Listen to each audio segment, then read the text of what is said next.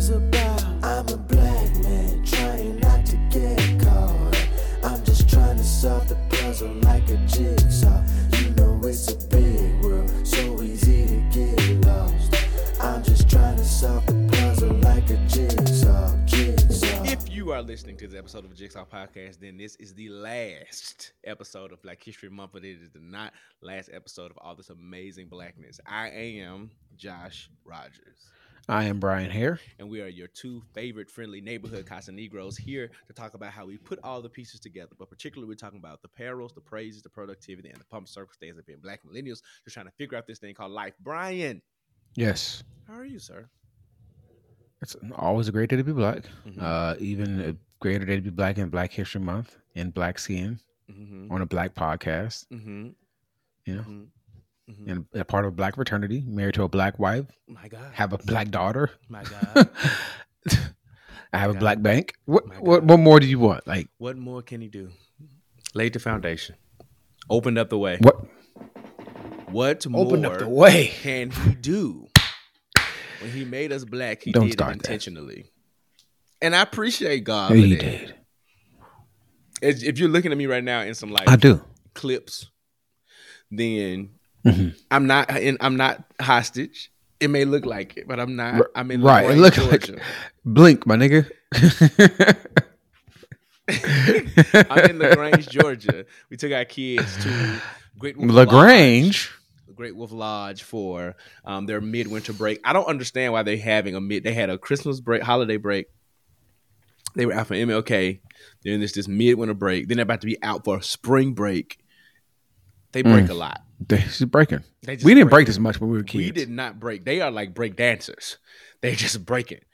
And, um, so anyway, Asha, I have a very family oriented wife and partner, and um, yeah, we're here, and nothing really changed outside of the fact that um, it's a change of scenery. I mean, you know, so we're here, Mhm. we're living life. I'm still working. Clearly, I'm recording, and the, but the kids are literally in the hot tub. right Yeah. now, Sipping on apple juice and eating hot Cheetos. They are living, Living their life. best life. I mean, they're. I, I we what we tell y'all when Jackie was here. We was at our grandma's house.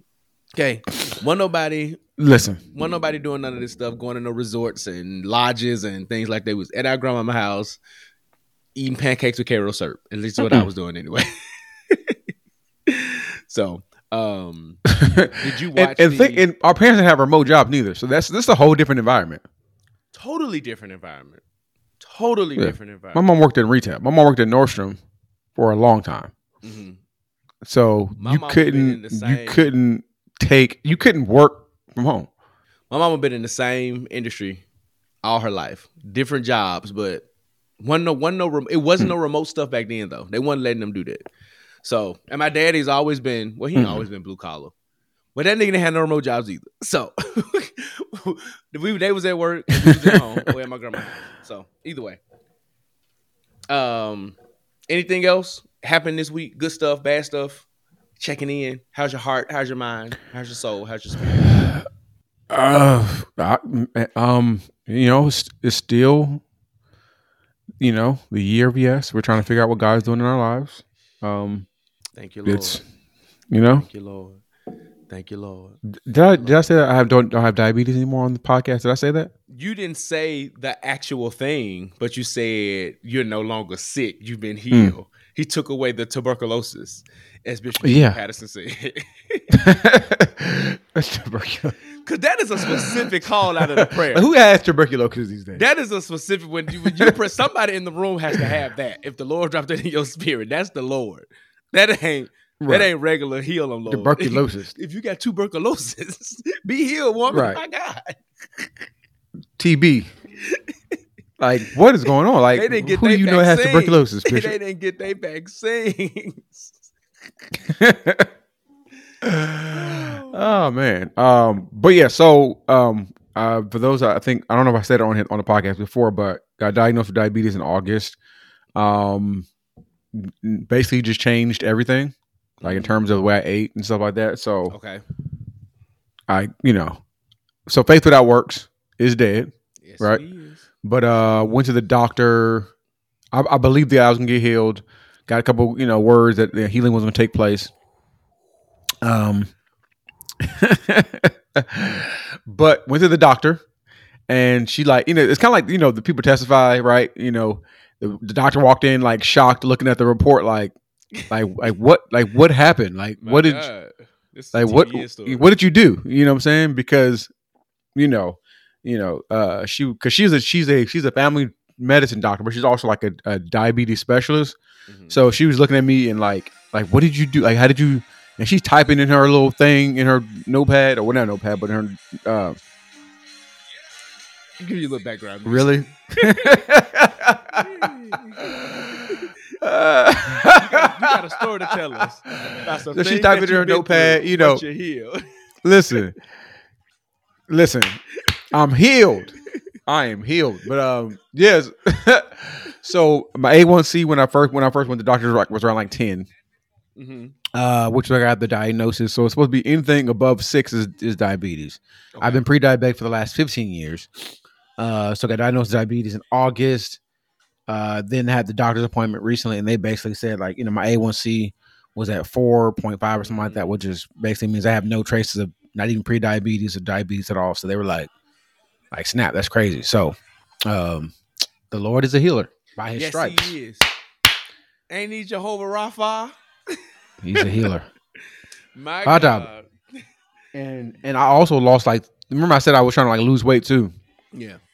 And get a specific goal. I, I've lost like 30 pounds. So Mhm. um I'm I'm gonna go weight and I and it really just you know I you know faith without works like not only did I believe God was gonna heal, but I also like you know stopped eating like potato chips and My you know eating going to My you know fast food restaurants and stuff like that. My So like God.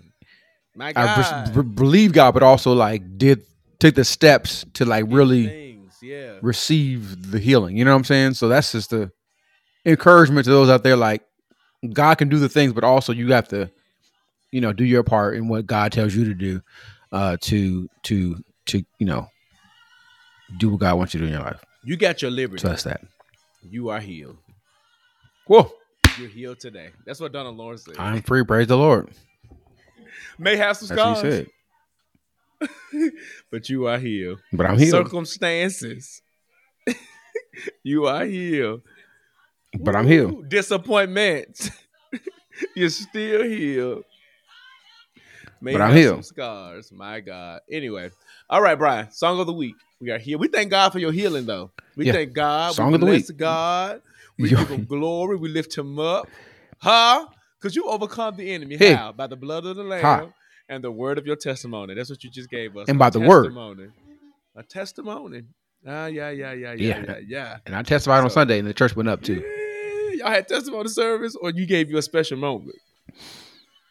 Nah, they gave me a special moment. They let me do the things. if y'all at, at did the church. devotion. Y'all went old school. Y'all went back. Y'all went back. All right. Okay. Song of the week. Nah, we didn't do devotional. We didn't do devotional. Um, so song of the week, Mhm. and I did not know which way we was gonna go, okay. but it's Black History Month, Okay. And we kind of already mentioned it this morning, so you might have been in the Holy Ghost. Okay. Um, I believe I know him a little bit. I was gonna do G.E. Patterson. I was gonna do G- G.E. Patterson. I wasn't gonna do the prayer, but I feel like I might need to do the prayer Tuberculosis. just because you. I'm gonna do the prayer just because you mentioned it. That's gonna be the song of the week. Because I know. even as I reflect back On yesterday, on yesteryear. We never ended the service this is for the the saints out that have been living away. a family prayer. Now we're all. in so big a hurry. The preacher preaches. He calls for an offering of consecration. And we speed out of the door. Back Got into our situations. Back into our difficulties. But you don't ever want to leave the house of God without the blessing of God being invoked upon you. His presence is here right now. President's here right now. Oh, bless the name of Jesus. God, I want to thank you. I want to thank you for the hundreds who are present. I don't know when I'm gonna stop it. Deliverance. I want to thank you. Are they gonna sue us? hundreds of B thousands G E N mother that will receive Louise went on the glory. Can we, are we gonna get sued? They, well, their, their estate is out there somewhere. But oh God, I want you I don't know. I'm gonna stop it. I'm gonna stop it. I'm gonna stop it. The estate is out there somewhere. They may be down in Paradise Gardens, but the estate is out there somewhere. Glory to God. Glory to God. Well, Bryan, let the people know. So, uh, for those that you know, that is uh, Bishop G. E. Patterson. That's Gilbert Earl Patterson. What's his PO box. Josh? P.O. Box One. P.O. Box One. That's right. Memphis, Tennessee. Ooh. Oh, real I quick. Can we pause man. real quick? I missed that man. Fast? Yeah, So, you know, during the um yeah. There was somebody in oh somebody was having some kind of conference church something in memphis. And somebody said i had to go Mhm. visit g pastor's church. I couldn't leave memphis. They took a picture of the church bryan. Follow me. They took a picture of the church and they said i could not leave memphis without visiting po box one. I said that's not how addresses work. That's not how addresses work. I get what you were trying to do, but there's PO boxes are not physical addresses, and uh, the Saints was just loud, honoring and wrong, just wrong. I'm just like, my God. One thing G Pastor was was I had to visit. PO box one. I had to visit PO Box One, He and I don't was. believe the man of God was was pleased P.O. Box One. that. How you get PO box one? he probably would Mm-mm. pay for that. But That was always didn't impressive to me. He got PO box one. Like, how important are you in the city to get one? G Patterson was that man. G Patterson was that man. All right. I'm sure. um, Well, with that being said, understood and accepted. Um, Brian, you ready to go into the best report about some black excellence? Let's do it. All right. In the midst of confusion, Yeah. in the All right, puzzle pieces. This is the Blessed Report where we shout out black folks doing great black things. And it is Black History Month. We don't just shout out black people or celebrate black people. During Black History Month and Juneteenth, we celebrate and support black businesses 24 7, 365. And this week we are going to bless up Ghetto Gastro. Okay. And um That's a name. it is a name. Um, and I'm not usually a fan of like, you know, ghetto, adding ghetto into stuff or urban, you know. Mhm. Uh, it's just to me, it seems like a, a bit much. But, you know, I'm, I'm going to bless up uh, Ghetto Gastro. Um, they do have some strong black names. One is Jon Gray, not the one that's little leg, heavy body with the wife. Uh, name, not him. name, Avatar. Avatar, uh, something similar to that. Uh, Aventur, I think Okay. um Lester Walker, which is you know by far one of the blackest names I've ever heard in my life. I've never seen ever a white Lester, a, a non-black Never. Lester. Let's start there. Right, like Lester is a black name. Like Lester, I don't- I don't- Lester, you automatically know how to fix a carburetor. You can grill. You smoke Yeah. cigarettes. You still smoke Newports. Mint the mint. Yeah. I, I feel like a Lester, he wears like a one of those khaki jumpsuits in in hard bottom boots or hard boots, steel toe boots every day. Yep. Like that's just, and you carry a metal lunch money. pail every day. Mhm, What'd you say? mhm. I said Dickies get all his money. All his money. That's the only. I just I just feel like he metal lunch pail, you know, with a sandwich in it. You know, Mhm. and square. Always got it. had at the church. yeah. That's Lester. That, that that is Lester. Lester Walker, and then the last one is Pierre Ser- Serrao. C, I mean S E R R A O. I cannot pronounce that. So French. yeah, uh, Pierre, and they could probably Haitian. Uh, uh, so Ghetto Gastro is a, a global mainstay of food and culture. Uh, as excuse me, mainstay of food as culture, utilizing or using ancestral ingredients to bring a multitude of flavors and recipes to eaters everywhere. They create experiences around the world, making delicious food and collaborating with the best in class partners to intersect fashion, art, activism, design, and music, showing off how food truly connects us all. It is no surprise uh, that you can go on their website to ghettogastro.com or walk into your local Target. Again, no surprise there.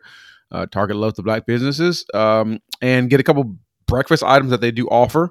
Uh, you can get some toaster pastries. So, like, you know, like a Pop Tart kind of item. Uh, the flavors include chocolate raspberry, PB and J, maple apple cinnamon, and strawberry. They also have pancake and waffle mix.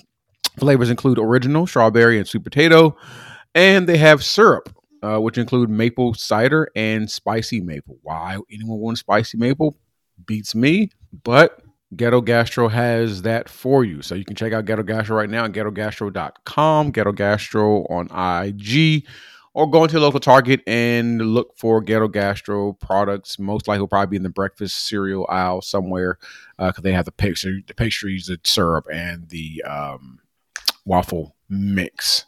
Um, anything you want to add to that, Josh? for you. Yeah. One, what are Mm-hmm. ancestral ingredients?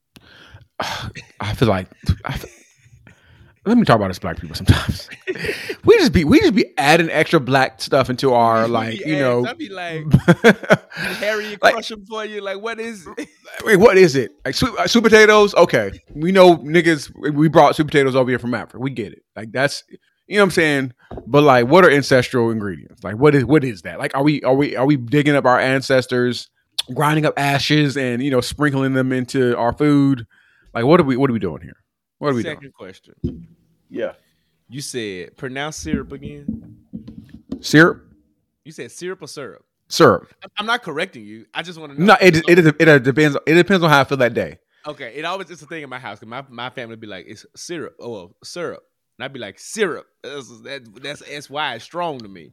It, it depends. Like sometimes I say syrup, or some Mhm. like, I say syrup. Mhm. syrup. It, it just depends. Like if I want to California, California, it's, it's syrup. hmm I'm from Memphis, and I say syrup, but my family, In Georgia, it, it's like syrup. yeah, it, it, it ain't. It ain't. It's my family is one syllable. It's syrup, Syrup, oh, syrup. syrup. And then my Nah. grandma say S on there. Give, me give me some of them syrups. Syrup. you know. It, oh, Syrup. speaking of, that may remind me. Have you listened to GloRilla's new song, Yeah Glo? I have not. It's a pretty decent song. To me, it's her Okay. best song. But she's she's talking about a Cuban necklace, and she be like Mhm. Cuban or Cuban, and a lot of Memphis people have a real hard time with that consonant and that U vowel together. Yeah. Some way Mhm. there's an R that gets in there, like music, milk, like that kind of. And she says Cuban no Cuban because she can't she can't quite get Mm. She can't. She can't get it together. she can't. I think Oh, there's an interview somewhere where she was like, she was like, I just, I'm from, I've been trying. She said, it's Cuban, it's Cuban. I was Cuban. like- I was like, it's Cuban. And so that's the thing. Like, I'm very Memphis, and I could turn it on, and maybe Atlanta being in a melting pot of um, dialects and accents. Yeah. And also, I've been, you know, I did some public speaking training, but like, it's always funny how people laugh, and I can, but I can jump right in it because I can say Yeah. Cuban or Cuban, like I, I can get in it Yeah. without it sounding crazy. And Jada was like, so Jada's walking around the house about some Cuban, oh Cuban. I was like, Jada, don't do that. Just say Cuban man. You know how to say Cuban man, ago, but I get it. It's for the song. It's for the culture. Right. It's for the We'll let it culture. ride. He's part Memphis. He he he identifies. I'm telling you, he identifies as a Memphian. Um, so shout out to the ghetto gastro. Bless up um to Did them. anybody die? Well, Um, did anybody of the culture pass away? so just right before we started recording, it didn't make the docket. Robert, um, don't, don't make that face, Bryan. It wasn't. No, you of my big- don't. Yeah, if you just got a snap, you got a snap. How important? it it was not big. Robert Reid of the Houston Rockets died last um, Mm. couple of days ago. It just popped up on my timeline. You don't remember Robert Reid? He took the I don't remember that person. took the, he took the Rockets to two finals appearances. They say he was a major contributor. They Oh, the so he might have been yeah in the eighties. I'm assuming in the eighties, yeah, he was in the eighties. Yeah. They beat the Yeah. um they beat Magic one year in the Western Conference Finals and made it to Yeah. but they couldn't. Ain't it funny? Side note on sports, how certain Mhm. like teams and mega people ruined the ability to win a championship of so many elite players. Michael is the reason. Karl Malone, Charles Barkley, Patrick Ewing, none of them Yeah. got a ring. Magic and Larry Bird is the reason why a bunch of like Elijah Warren, Yeah. all them folk probably don't ever had no ring. And it's just, you know, LeBron Yeah. could be the reason why somebody may or may not have a ring. Um, Yeah. he wasn't as dominant on one team for um, as long, but still, but that, but that's what they said about this man. They say he was a great role player. You know, so shout out Robert Reid. Bless up to Ro- Shout out. up to Robert Reid. I ain't know who he was either. Somebody, it was a Houstonian, posted it on their story. so I think they're a deep fan. Yeah, had to be because I I'm I'm I'm a basketball fan and I've never heard of Robert Reid. You never heard of Robert Reid? Well, Never. Shout out my nigga, shout out my nigga Gucci. All right, we go, we go. All right, we go, we go dribble on down to the billboard there. NBA All Star Weekend, great segue. Um, Mhm. was this past weekend held in Indianapolis, Indiana.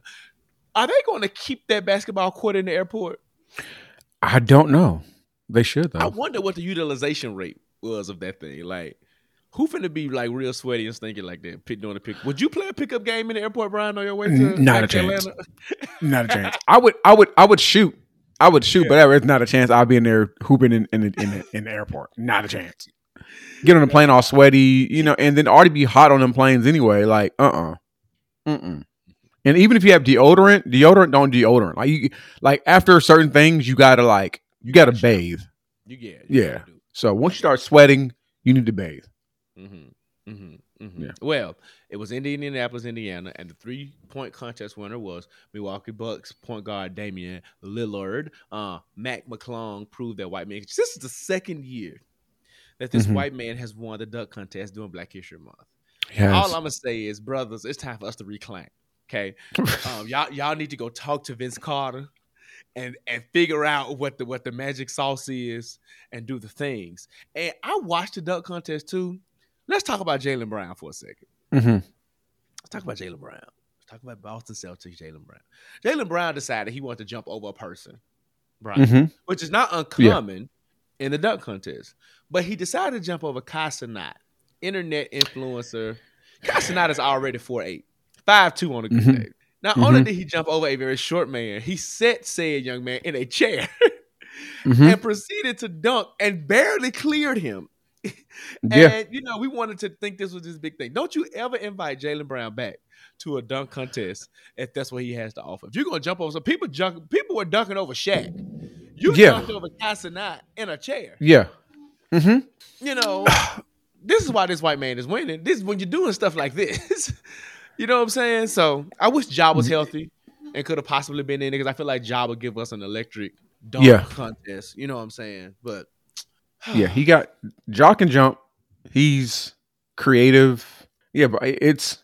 I feel like I don't know. I don't know about. I guess I don't know if we're going to get into like All Star Weekend and and like like viewership and all that kind of stuff. Go there. It's been down, and the game Like- is a, the game is trash. yeah, I, I used to. There was like I remember one time we went to even went to Savannah. Me and Lauren went to Savannah for like a weekend getaway, Uh-huh. and we sat in the hotel during All Star Saturday night and All Star game because we were so invested in watching Mhm. like the dunk contest, the sh- you know three point contest, all that kind of stuff. Like I don't know when the last time I actually watched any of the things for the last few years. Like it, the dunk, I think I might have watched the dunk contest last year, but it was so like you know like just it's. It, I, lot. I, Yeah. I feel like when we were younger, it was more of a a, a thing. I mean, think about it. Like I just mentioned, like with Vince Carter, like that dude was a dunker, par Yeah. excellent. You know what I'm saying? Yeah, And you had some of your bigger superstars actually competing Yeah. in the contest. Like LeBron, like the LeBrons of the league were actually also in the different competitions. They weren't Right. just waiting for the game. So it was an Right. overall all star. And I remember that, you know, not ever being a true sports fan, but being around my dad, watching all these games and stuff. Like I remember like Jordan then was actually in these different contests. Yeah. Like they were, you know what I'm saying? So it made everything Mhm. exciting. And then I feel like for the game itself, there was so much more competition. Like they knew we were the we Mhm. were considered the best of the best. hmm And we are playing against each other, you know, East versus West, blah, blah, blah, blah. And now they just be they be shooting from half court. yeah. Um, with the crazy scoring, they get up to like 250 points. It's just like, what is happening? Yeah, It's wild. I, yeah, it's to me. You want to see, you want uh, like you want an exhibition in a sense to where like you know you get to see your favorite players playing with one another and see the highlights and the dunks and stuff like that. But at least play some some level of defense Play the because at that point y'all really just running back and forth throwing off the backboard, dunking, like you said, shooting from half court. Like there's no, it- it's so like I just really I don't. see that. like legit. We want to see almost like some Olympic level play, like play. Yeah, you know what I'm saying. yeah. Like, we want to see the best player the versus the best play people. yeah, if you think you're the best, then prove it. Like get on this court. If like like for for example, LeBron, the, one of his critiques is that he be assembling these super teams, right? This is your opportunity to do that without any um like trade restrictions, no no money even involved. You can put whatever whoever you think your top five is, right? Mhm. Versus the next best player's top five.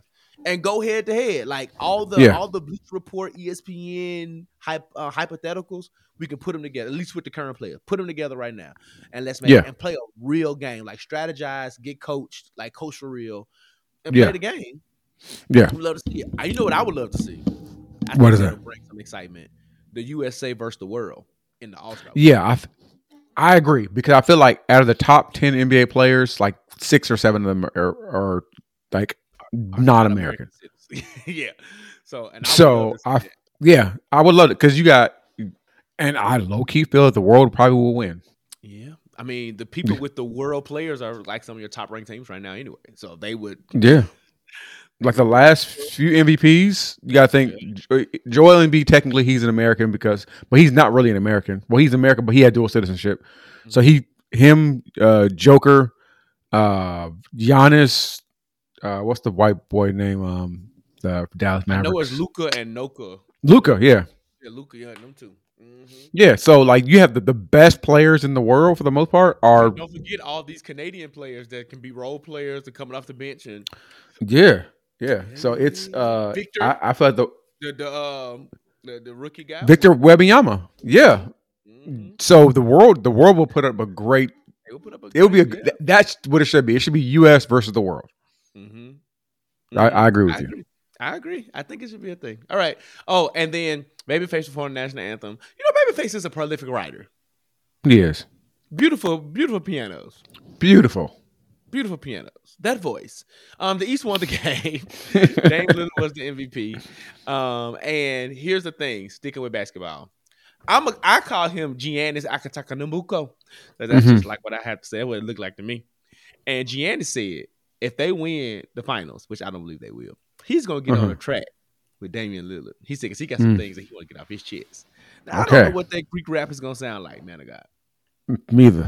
Let me just say I'm not excited for it. Matter of fact, I don't listen to Dame Lillard. So I don't know that I would listen to it at all. I think I played one, I played two Dame Lillard tracks.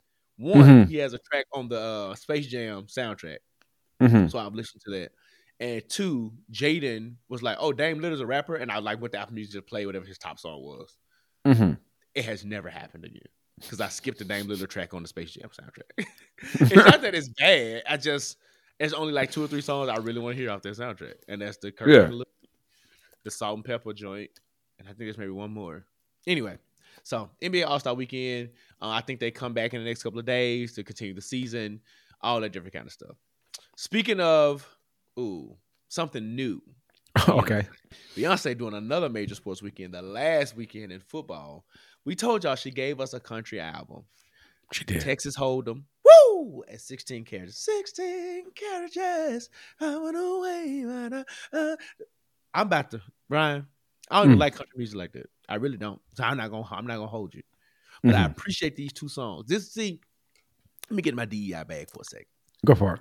This is the this is the power of representation. Sometimes you're not able to connect with a thing until you can see Mhm. yourself in a thing. Right? Mhm. And I still ain't finna go down no country rabbit hole because Not a just, chance. It just doesn't speak to me like that. And like with any genre, there's probably a song or two that's always existed that I can rock with. You know, I've listened Yeah. to some soft rock. I don't know about that heavy metal. That's just demonic. But there's some yeah. stuff. Yeah, but there's some like every genre. I probably got one or two songs I could probably rock with. And country music was no different. Um, ooh, ooh. What? Should we be giving Nelly his flowers? Um, I I- saw something. Somebody that said something like that. That I'm he's just- really the first country rapper. And the reason why I think I saw that too that made me think because not just the little song he did, the over and over again, Nelly has a very distinct accent Mhm. and from country grammar as a like op- like was it the country Grammar his debut album? If it was, a very early in his career, he's been giving us very country infused rap. When I sat back and looked at that post and thought about his career, like, it was very hip hop. Don't get me wrong, Mhm. but it was very much like I think his accent is so strong. Like he's a you know how people be like you from the south, you country. I Yeah. think it's I think it was that country. Like Yeah. black people say we country versus like actual country genre. Yeah. I feel like there's something, there's some pieces in there. Because Mhm. Missouri, you know, is right on up in there. You know what Yeah. I'm saying? So Yeah. know. Should we be? Maybe because I don't know because it, it was country, but it wasn't like country. But he also had the country song with the with Tim McGraw. Over and over again. Mm-hmm. Over and over again. Yeah, he did have that. And I ain't gonna hold y'all. Corny it may have been. Mm-hmm. It was about. Yeah. I was over here It- over and over and again. and it did it did decent numbers too. Um, but I feel like too he ha- even though like he's just country and it's not the genre, the it, his country twang kind of gave it country. You know what I'm saying? Because it wasn't just it wasn't just regular deep south accent. It was like he had Yeah. a real country You know Yeah, what I'm saying? Anyway, but needs to say Beyonce's doing numbers out here. Okay, she's Mhm. charting on billboards in the country music genre. Okay, so I can tell these CMA awards, oh, it's about to be a mess. And it I, is. But I love the fact that it is. We all know racism exists, but I can't wait for the out loud exposure that it's going to have on that because white people think, all right, cool, we got DEI here, DEI there, but some of these things are ours. Yeah, Renaissance. No, no, no, no, no. None of these things are technically yours. We have Mm. been and we have been involved in all of these things. Yeah, And now it's time for us to really get our shine and our flowers. So thank God for Beyonce type, right? Who's able to like use her platform and her superstardom to like Mickey Guy and all them people, they've been doing their things. Mm. But it's amazing when somebody can come in and be like, yeah, they're taking their space, but you also know what it does for other black men and women who've been in the genre. Like, I think I Mm-hmm. just saw a post where a bunch of black country artists had their streams have increased since Beyonce Mhm. dropped her music. Because now I'm black sure. folks like, let me see who else out here. Let me check. You know what I'm saying? So like, I love yeah. I love it. And Yeah. that's how, even as a black person, that's how you put your privilege on the line and you speak up for others and you elevate as you Mhm. climb.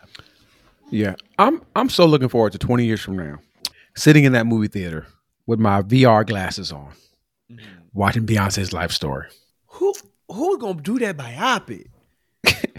I'm so, I'm so, I'm looking forward to that day. Who gonna do that? Six biopic? hours. We're gonna be in that theater just six hours. It's All gonna like just Temptations. It's gonna be a five day TV special. It's gonna have to. It's gonna. had to be, It's gonna have to be because have to be, and, and we're gonna sit there Oh, telling the telling the Jaden and, and, and Brooklyn and, and Josh gonna be telling they they kids like this is this is y'all y'all don't know about this. Yeah, mhm. this is This old. that old school pimping. This old school.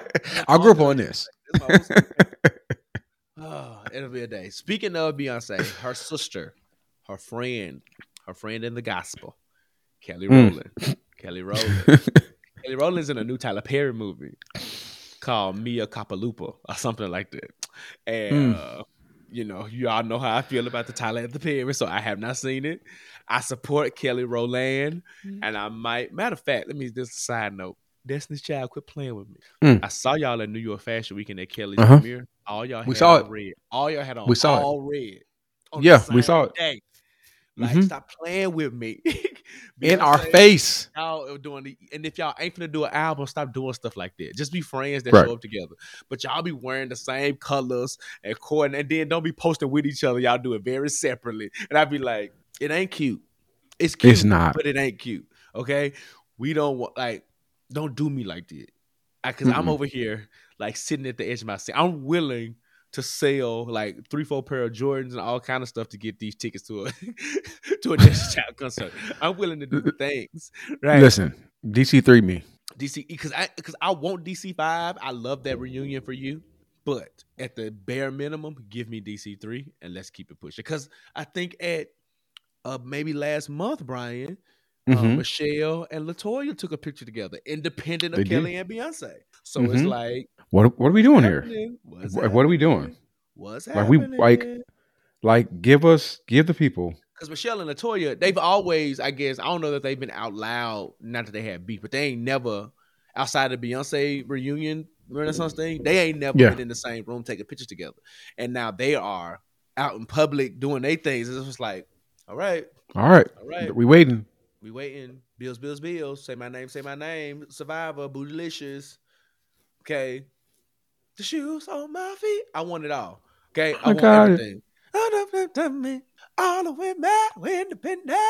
I still Throw can't get over the fact that they was yelling at Kelly like that in the Olive Garden. they were. they were yelling. They at were. They were Like- yelling at that woman in Olive Garden. Girl, Like girls. Look at yourself. You got to go. And Olive Garden over breadsticks and zuppa Toscana. And y'all yelling at this woman. Jesus Christ. Like girl. Like like let let her let her eat her soup in peace. Listen, say that when y'all get back to the apartment. Y'all saying that Right. Putting all her business out there. Listen, all these white people in here scared. Well, listen, we're talking about Kelly. Kelly's dropping new music. You know, she got a movie coming out, so she's allegedly dropping new music. Uh, I enjoy Kelly's music. I do. I think it's cool. Um, so interested to see. I love that for you, Kelly.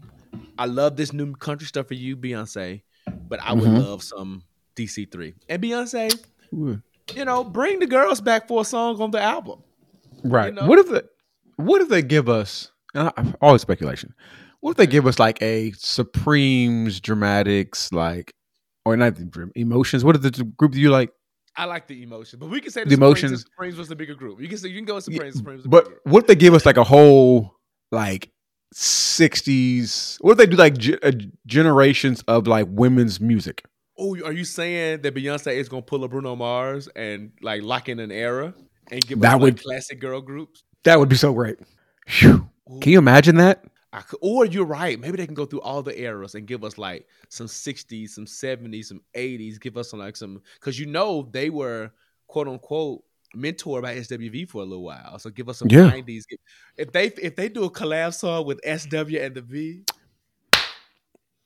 If I hear Coko Clemons and Beyonce on the same track, Bryan, I'm gonna I'm gonna lose it.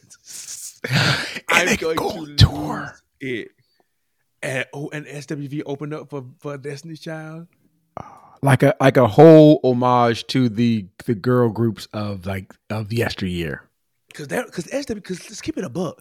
SWV is really the only '90s girl group that's still like intact. Xscape don't like each other no more. the two sisters is beefing.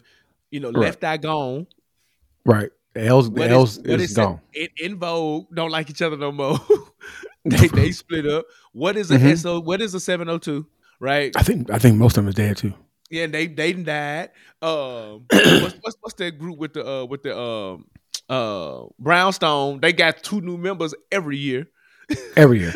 every year. Um, what's the group with that has with Diddy? Is it total? Is it total? total? Um, yeah, So the girl like- groups don't exist no more. They don't exist. So SWV is the only one still holding on in their original format.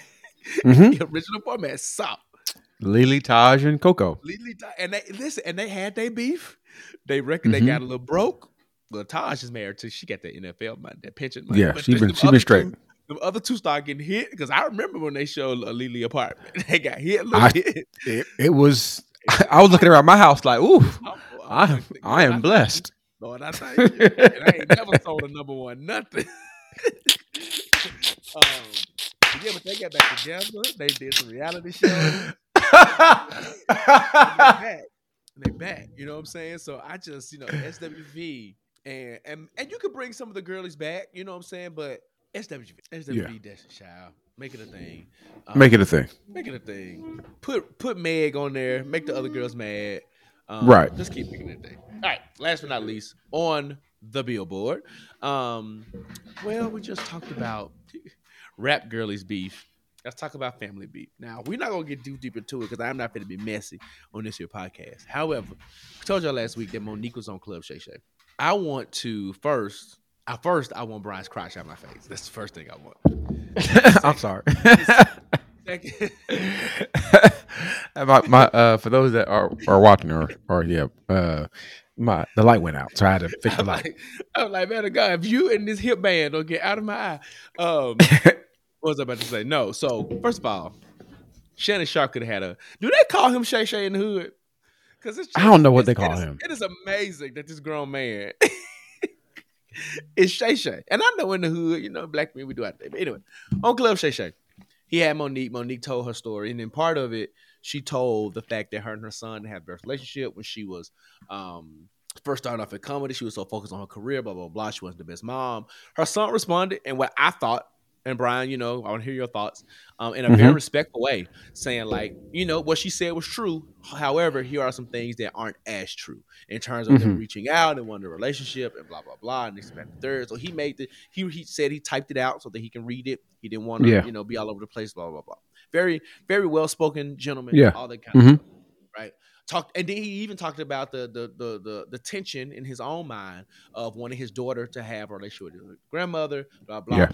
Even spoke to his siblings and saying, "Hey, I don't want y'all to feel the way I feel. Y'all have a different relationship. Mine is just mine. Just ain't that." Like he was to me, Yeah. it was very much so like, as we would say, his truth, right? Yeah. personified. Mo'Nique and her husband, uh, her dad, Daddy. it gets on social media with so much headspace above them. Always. And I'm just like, for y'all to be entertainers, y'all gotta know that this is wild. But anyway, Right. he does most of the talking, and then somehow, Bryan, the conversation still ends up back on like Oprah and Tyler Perry and them. Like, I don't know. I don't know. Anyway, but Yeah. while they were talking, they were talking about how they helped him get a car and this, this, and the third, and blah, blah, blah, blah. And whether y'all helped him get a car recently or not, it continues to prove the fact that the young man said that one of the ways y'all exhibit love is through material material things and Right. not the actual relationship, right? So whether or not he most re- that happened recently, you still kind of prove the man's point. Needless Yeah. to say, our son got back on the internet and began to refute those things. It was like, I wouldn't dare put my screenshots on there. And if you looked at the screenshots, this is just the facts. hmm They were from 2020 and 2021. Mm. The man also said I hadn't spoken to my mom in like three years. So everything he's saying is adding up. So it's like, Mo'Nique, Mm. Yeah. you put these up here like, sis, he told us y'all ain't talked in three years. 2021 right. three years.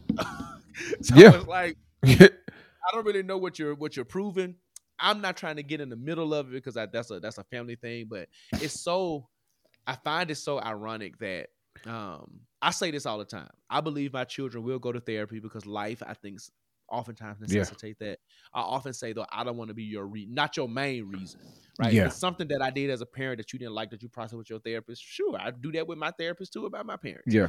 Uh, but I don't want I don't want your whole I don't want your uh your year long sessions that you doing about weekly to be about me and your mama. Right. I, Every I week. Try my, I try my best to be an open parent, to communicate, to apologize, to uh, explain to a certain extent, right, why we're doing stuff, the rationale behind things. Uh, we, me and Asha often ask our children, you know, what do you want from us? What more do you need? Uh, how can we step? Like we ask these questions, right? It doesn't mean be like, I want more time outside and more candy. Like you're gonna get that, but we like, what do you Yeah. need emotionally from us? Because we want to be the parents that you feel like you need and you deserve, right? And Mhm. so what I'm seeing from Mo'Nique, which is not uncommon, right, from certain people in her generation, is a lack of accountability around what is actually being said. Um, Mhm. And some things you can't buy your way out of. Sometimes some things you can't even explain your way out of. You can't discount that man's experience with you Right. and this and this goes to, to me any parent child relationship it's like taking the celebrity out of it I, again i don't he didn't say anything to me to me Mhm. That was disparaging against his mother he just said he just said this is what my experience is of you Yeah. um and you know i'm clearing it up because you said this thing that you know i'm gonna let the universe do this and the man said you ain't, you ain't gotta talk to the universe if we want a Talk relationship we would we would we would have we would talk we would blah blah blah blah uh, and Right. Bryan, you said at the beginning of the show faith that works is dead we could be praying all you want to but if we don't go have these conversations Yeah. right and then to me and this is the last thing i'll say and then Bryan I want to hear your thoughts is um that whole thing like you know the, it was almost like the phone work both ways type situation. You've been Yeah. candid about the relationship with your dad, um, and it's like at a certain point though, it's like I'm the child. The phone, the phone Yeah. do work both ways, but I didn't Yeah. leave you, or I wasn't Yeah. absent for you. You, you know what I'm saying? So like, so you know. Anyway, your thoughts? No, I, I would agree with that to the to the degree of like you know I, I feel like regardless how old you get, Mm. especially if the parent admittedly was the cause of the strained relationship, I feel like it's their duty to do more of the I don't want to say damage control, but the the the mending of the relationship. She literally went on TV and said, "I was the reason. I was not a great mother because I was trying to pursue fame, stardom, and my career." Right. So you've already admitted to that to the point. And what probably ends up happening too is I'm sure her son still has, you know, even though he he could, has kind of processed a lot of it, still may harbor some resentment, some some ill feeling, some ill will. Uh, may make it difficult, or may have made it difficult at times for her to come in, right? Because even you know, you you he probably has the, the barriers up, the walls up, and is trying to see how how hard she's willing to fight for this relationship. And she probably was like, you know what, I'm I'm not doing that. Um, but still it's it's it's her i feel like it's her obligation the parents obligation to do more. It, sh- it shouldn't be 50-50 like i don't you know and, and, this is a person who i feel like i reach out to my dad more than he reaches out to me. Mm-hmm. You know what i'm saying? Like and he's the adult in this we're both adults but he was the when the when the relationship was strained he was the adult in the situation right? So you know if i reach out and I don't get a text back, I may continue to reach out. But at, at a certain point, you can lift your hands and be like, "Hey, listen, I, I tried." You know what I'm saying? But I feel like it's the it's the parents require it's the parents' job. Uh, even if it's a situation where, like, say Brooklyn goes off to school, right? I don't expect, even though I would love for Brooklyn to call me, I don't expect her to be like calling me. So as the parent, I'd be like, Brooklyn, how you doing? You doing all right? What do you need? Like I would, I would probably be more in, in my, you know, as a parent to be making the one making the phone calls, checking in on her to see how she's doing and all that kind of stuff. Because again, even though she's an adult, like God gave her to me. Yeah. You know what I'm saying? Like that's my responsibility. I feel as a parent, like you're to a certain degree, you're responsible to parent your child until until a certain point That's- and, and, that's and always there. Responsibility that like my, my mom and dad today. Like if my mom called me and I sound not myself, Yeah. she gonna get through the conversation. The next day, she gonna be like, "I'm just checking up because you ain't sound like it's- you sound much better." You know that that motherly instinct is gonna Mm-hmm. Yeah. be there. And even like you said with my dad, like I'm he know I'm grown and got kids and a husband, but if we go of like I don't know four or five days without talking, hey son, you good? And he gonna be all chipper next time. I ain't heard from you. I make sure you good. You all right? Blah blah blah blah. Yeah. Because I talk to my at minimum. I talk. I try to call my parents at minimum once a week. Because Mhm. life just be lifing, right? Uh, and when we Yeah. talk, that's why we when we do talk, we end up talking so long because we have very robust conversation, and we usually talk more than once a week. But when I say once a week, I'm talking about that like real sit down, catch up. This is what's Yeah. happening in our lives, blah blah blah blah. Um, but we will still talk more than once a week sometimes. Because sometimes I just want to talk to my mom, right? Sometimes I want to talk to my dad Yeah. um, all that different, my siblings, all that different kind of stuff. So, um, but anyway, and that's and that's not in a strained relationship, right? Yeah. And my parents will put Yeah. forth some effort. Um, that I'll have to put in some effort, right? It's reciprocated. In this case, like you said, Yeah. you are the um offender, right? Or the Yeah. one that caused the strain, then some of the responsibility is on you, regardless of what you feel you've done in the past. Right? I Yeah. think that's the thing too. Like your solution may not be the, it's almost like the love languages thing. If I keep telling you my love languages is quality time and you keep buying me gifts, that doesn't matter because I want to spend time with you. I'm not going I'm not I'm not ungrateful for the gift. I want to spend Mhm. time. Right. So if this man Yeah. is saying I need these things, but you're responding with those things, it's like don't throw that in my face because that's cool, but I didn't ask you for that. If you gave Yeah. me this, I think we, I think we've said this on a previous podcast before. Many children today, um, without take the privilege away, would probably would rather be broke and loved than rich and abused. Yeah. Yeah. Right. Yeah. And I think this Yeah. is one of those. I think we talking about we talked about Ti some. He was talking about how he felt. Blah blah blah blah. Yeah, I, you had all these things, but I really wanted you. At the end of the day, Mhm. you know what I'm saying? Yeah. Like the things are great. They're additions, and I think, and I'm gonna leave it alone. Just to be a whole nother podcast.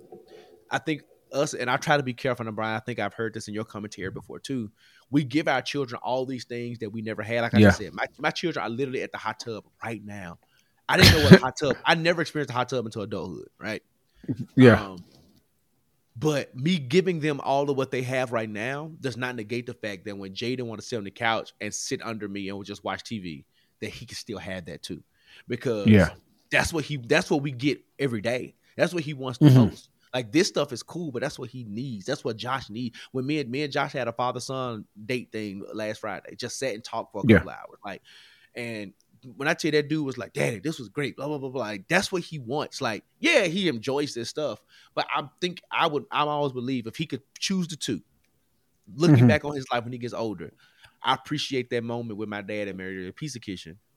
Then Yeah. being able to sit in the hot tub for a couple of hours, right? If I had Right. to choose life, and um, Yeah. I just think this is an example of that. And so prayers out to them. Hopefully, um, Yeah. I'm gonna say I'm gonna say like the old saints say. I'm gonna let let the Lord have His way. Have your way. I don't know what I don't know what his I don't know what he wants. I'm not going to impose a solution that he may or may not want. Right. So Yeah, let the Lord have His way. have your way, Lord. Have your way. All right. So that was social media, and that's a great segue into what today's topic is going to be about. If, Unless you've been sitting under a rock, Mm. then you don't know about Reesa Tessa. Reesa Tessa is a TikTok sensation, and um, she had this series called "Who the F Did I Marry," and it's about fifty plus parts, all about ten Yeah. minutes apiece. And she's an amazing storyteller, an amazing Mhm. storyteller. Um, she needs an audio book. Needless to say, Yeah, you know how Bryan and I do. We're going to take this, we're going to frame it as a conversation to understand um, the thoughts, the perils of decision making and partner choosing and love and all this different kind of stuff. So grab your snacks, um, grab your Jolly Rancher heartbeat jelly beans if you got any more. That's the best Valentine's Day candy ever. Bryan, they are so good. Um, whatever you want to grab, come to the living room and let's have this conversation. let's do it. Without your love. It's about the love change. Do it with some soul in a little. All right, puzzle pieces, and we are excited. Uh, and this month is Black History. We we we had, we had planned on doing more like a, a black focused episode, but like with sometimes there are things that happen in society and culture, we just gotta discuss them. Uh, and we we wouldn't be doing you all a, dis- a, a, a service. We'd be doing you all a disservice if we didn't talk about you know what has been transpiring on the socials so again, as Josh uh, said in the lead-in, TikTok uh, has been on pretty much on fire. A fifty-part story uh, of a woman who married uh, what she considered a pathological liar. Ain't So Reesa Tessa. Ain't no Oh, consideration. Oh yeah, yeah. I was I was trying to give you know Uh-uh, that man no grace. That man was a liar. a, a liar. Uh, he lied about everything. Uh, so Reesa Tessa starts out, and this is funny because it kind of starts like a BET Tubi movie or whatever. Starts out by saying, "I'm going to tell the story of how I met." Hold on, hold. Tubi could never. I've seen some Tubi movies and clips. That stuff is terrible. Reesa Tessa at least got her. She at least giving us a TV One special. Least, TV One, Lifetime, BET. Which one? at least TV One. Uh, yeah, at least TV One. All right. So, which I, I'm, I wouldn't be shocked if- if it doesn't turn into into that. But she starts off the TikTok series by saying, "I'm going to tell the story of how I met, dated, married, and divorced a real pathological liar." Okay.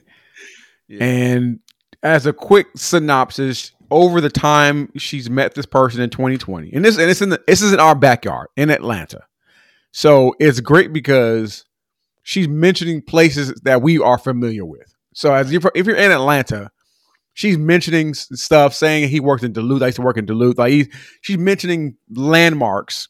So if you live in Atlanta, it's probably even more hilarious because it's you know it's we it's kind of our neighborhood. Mhm, mhm, So she's mentioning it apparently they met in two, 2020. mhm. You know, it was a quick relationship. Uh COVID happened. Yep. They both had their own spaces. Uh-huh. They ended up cohabitating. Uh-huh. And then that kind of led to a string of what two years was it was it two years of just lies and drama. So before we kind of get into like questions overall, okay. um what do you think was her first mistake and i don't want to blame her i don't want to blame her but she took accountability to like her her actions but what was her first mistake Oh wow. It's so hard to pinpoint what the first mistake was. I would say I would say uh I would say the house. Mhm. Everything, especially because there because there were signs Mhm. with the home that could have been red flags. But when Yeah. you did your due diligence, I mean, Mhm. you're a full due dil- I'm, I'm talking about beyond the realtor, him firing the realtor y'all had, not hearing about it, you not knowing that it was under contract, blase, blase, blase, blase. Let's let's just let's just say you still assume good int- intent, right? Because she did Yeah. say, "I had never been loved like this. This man was paying Yeah. for me." Let me tell me. Let me let me go back. I'm gonna take that back. Yeah. The house was not the first mistake. Dating and moving in with this man in about a three, four week time span. Doing, I'm Yeah. not quarantining with you if I just met you right before the pandemic. Right. We're not make we're not doing that together. We're just going No. to be in a long distance relationship. I'm gonna be in Riverdale and you're gonna be in Duluth, wherever you were. That's just what Yeah. it's gonna be. And we're gonna continue Yeah. to know each other virtually. And as you, Brian, you experienced in Atlanta and COVID, we'll meet up at Piedmont Park. You know, we'll do some outside activities Yeah. if necessary. Um, making sure we're taking tests. Well, he was a liar. so He probably would have been telling the truth about tests, but Right. we would we would, we would have tried to implement those things. I'm not yeah. I'm not quarantining with you. I don't care Mm-mm. how we would have like me and Asher would have had to been like before we got married, but she was she had already given birth to Josh. That season of our lives for me to be Yeah. like, I'm a quarantine with Asher. Like Yeah. otherwise, like it's it got to be that depth of relationship. Otherwise, I'm not, bro. And then y'all met on not and not just nothing against online dating, but like y'all met online, went on like two or three days, and I know she said they was talking heavy, but ain't that much talking to worth for me to move in with you after three weeks, four weeks. Um, so I think that was mistake number one. Um, mistake that led to this possible rabbit hole was that home Mhm.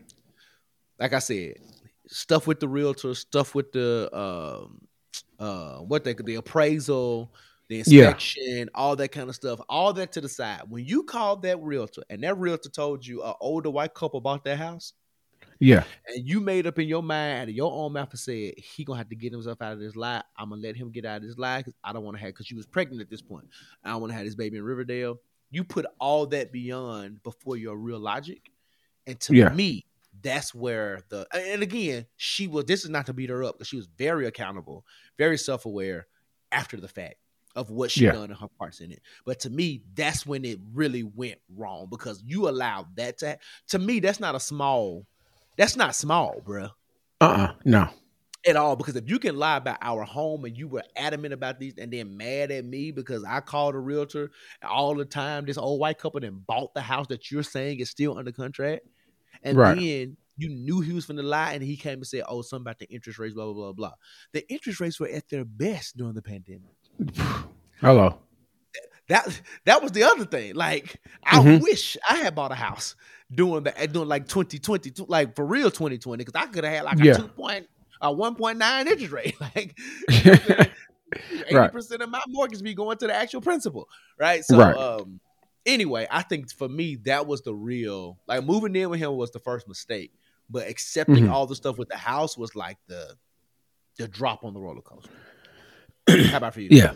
I definitely agree that the the moving in was real quick. And I I get it. Like you wanted to like for those like I'm pretty sure like during COVID, if you lived alone, how like lonely that would have could have been.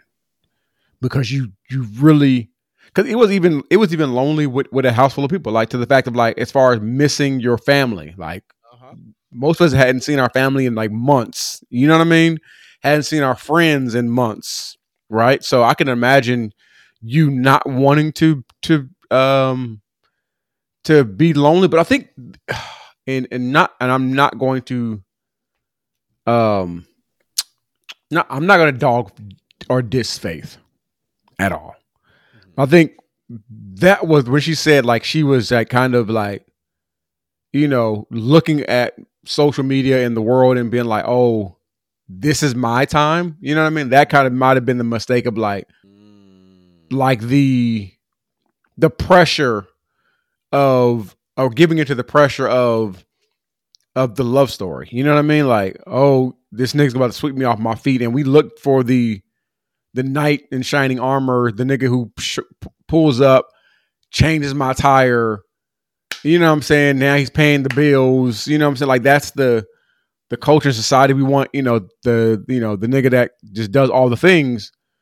When truth be told like it was really just the the game to to get in the in the joint you know what i'm saying like there was really no accountability for consistency. You know what I mean? Like you you Yeah, kind of Yeah. um you just jump right in, you know, and he was wrong completely, but I think the jumping right into the the co-op or at the same say shacking, right? And she Like, talked you- about that too, her Christian values and things, and how you know. So there were some some other indicators that she ignored. Yeah. Yeah, right. And I and, and to that point, like I feel like she she ignored some red flags, right? And I'm gonna ask you the question to put out there and let you kind of deal with some of those red flags. But I think oftentimes we sometimes even in friendships and our business opportunities, whatever, sometimes we can be so excited about an opportunity or relationship or something uh to where we are just you know led by our feelings and our emotions about something that we don't we know we do it in delusion. You know what i mean?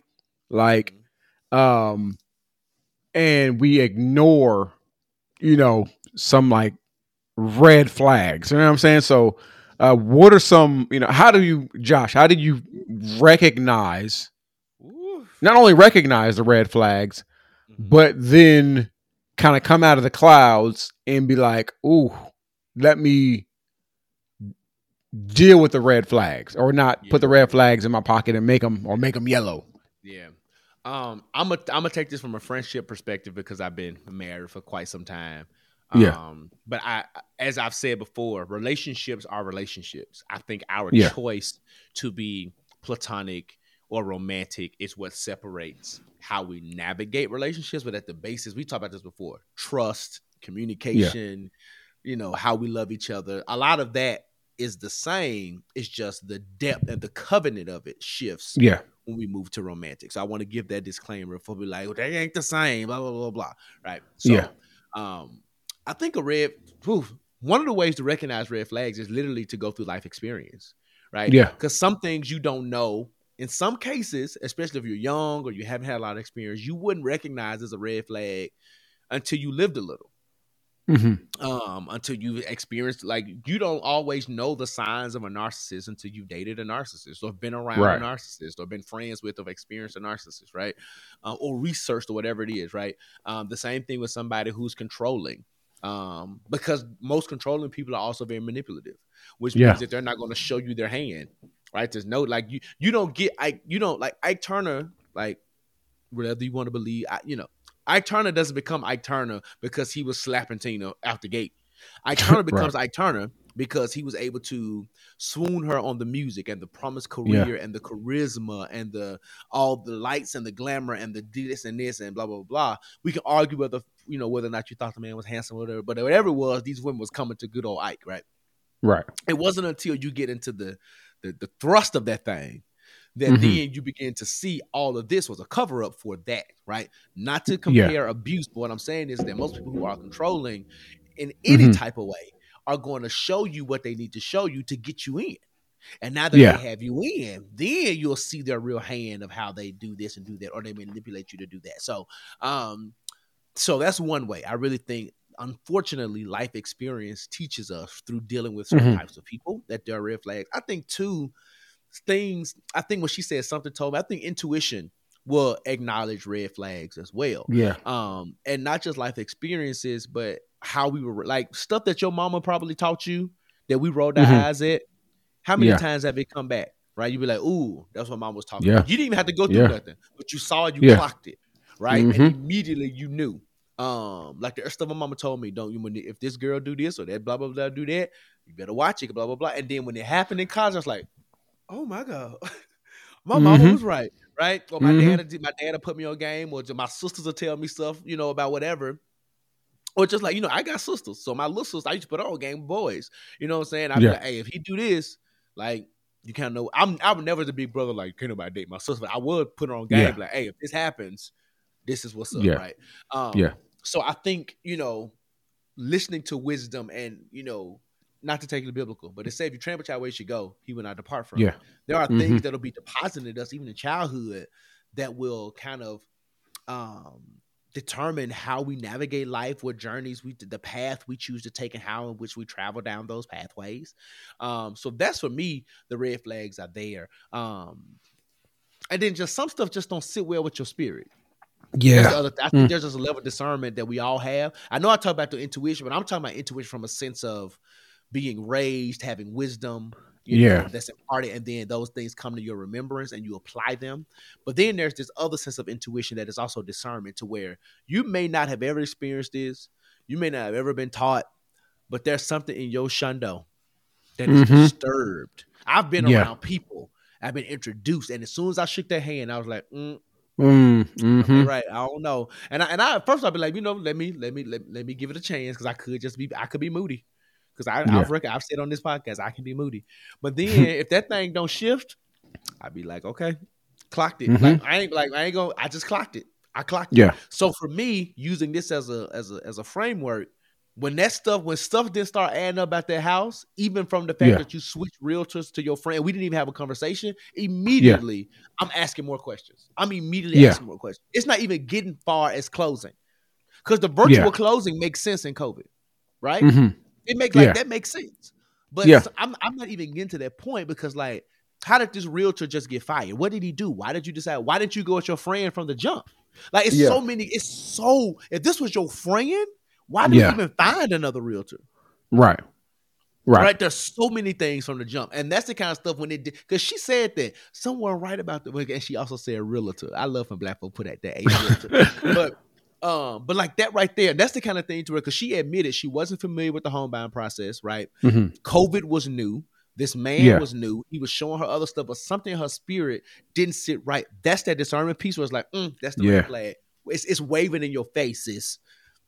It's in your face, and you just like, no, but I'm gonna go with it. There's no way. Like me, I, I I can be transparent. One of my good friends, one of my better friends, best friends, Johnny, was our realtor. There's no Mhm. like, there's no way I was going with this person. Like, ooh, Ashley, let's go with Johnny. That's our friend. Like, we was gonna go with him the first time. Right. Right now, if we wanted to separate business and pleasure and friendship, then we would have had that conversation, and we did have Right. that conversation to make sure our stuff was straight. But if we didn't want to go with him because of that, then we would have just never went with him. But there's nowhere in the world I would have started off with a realtor, throw Mhm. him in the trash, to then be like, "Let me go with my friend." If we're that Right. tight, you're my first Right. choice anyway.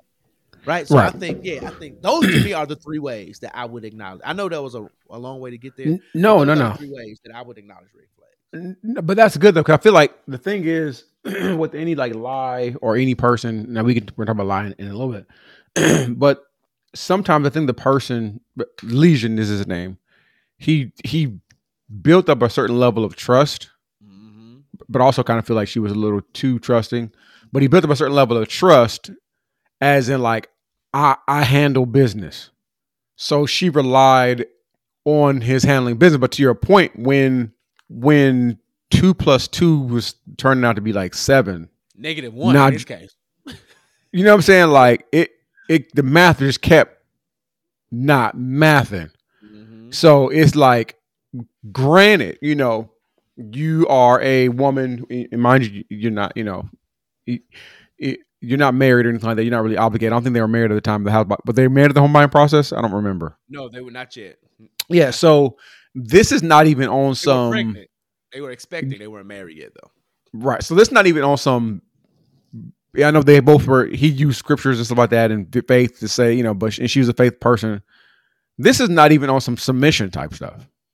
You know what I mean? To where like I'm gonna let my man lead me, you know, and go through this process without asking questions. Like nah, like like so the red flags were the math wasn't mathing. It was the random things just weren't weren't the red flag recognizing red flag. I think to me one is time, which wasn't allowed. There was no time allowed. Mhm. Seasons, right? Um, consistency, right? For the most part, when you know if if like right now, I'm pretty sure like Asha or Lauren would- wouldn't know our they know our our our moves. You know what I'm saying? Like, oh, you do this when you do that, you do this, you do that, you do that. Because there's been time Yeah.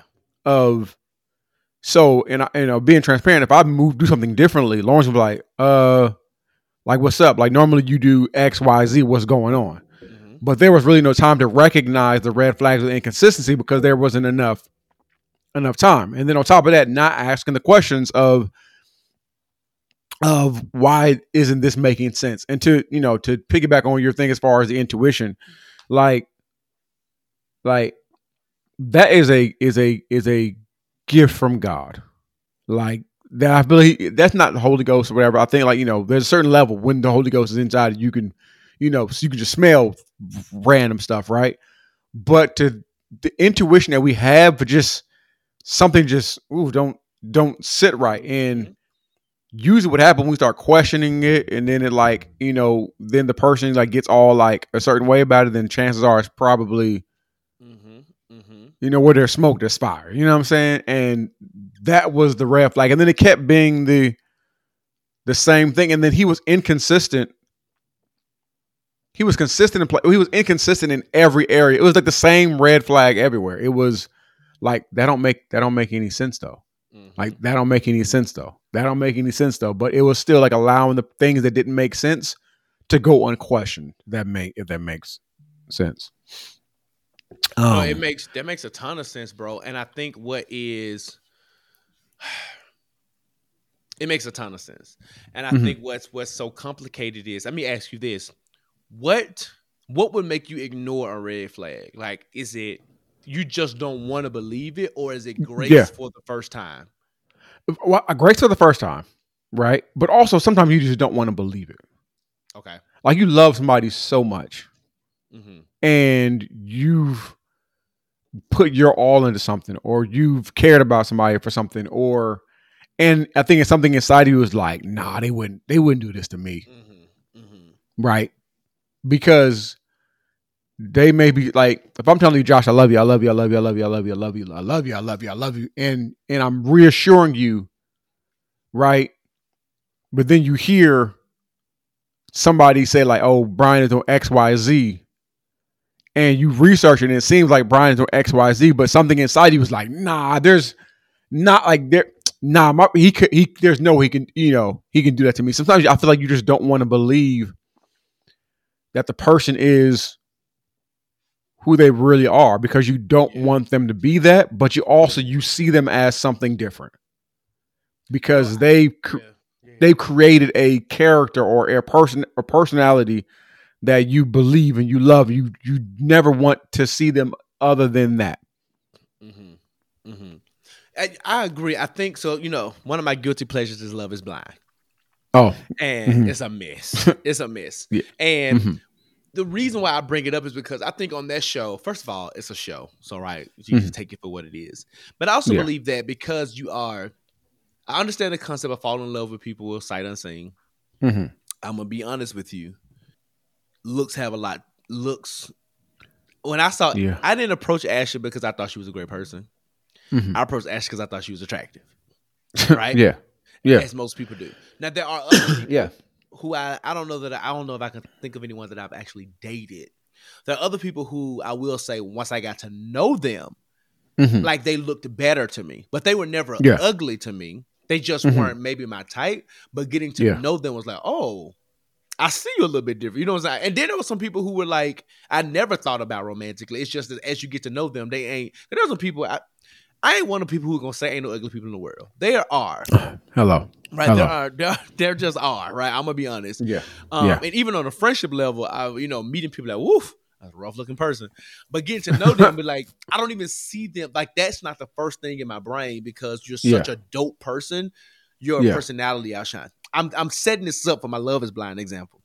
Yeah. What typically happens is, is that in those situations, they do have for 10 days. If you have you ever watched Love is Blind, Bryan? If you Yeah. sat down Uh-huh. watched it? Okay. So you know, and for people who may not have watched it, for 10 days, they sit and they get to know each other, sight unseen. They go on dates. And once you connect with someone, you start meeting with them more often. Maybe two, three times a day, every day for the 10 days. And out of there, you have to make a decision. So in that, I will say the experiment works in the sense that you do get to know a person just purely for who they are, considering they're telling the complete truth, right? Mhm.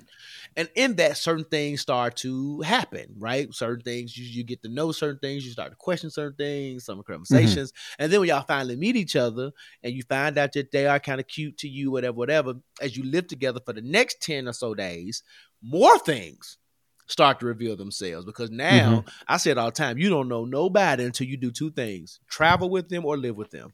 Yeah. That will really show who a person Mhm. is, right? Um, so again, they begin to see all these things.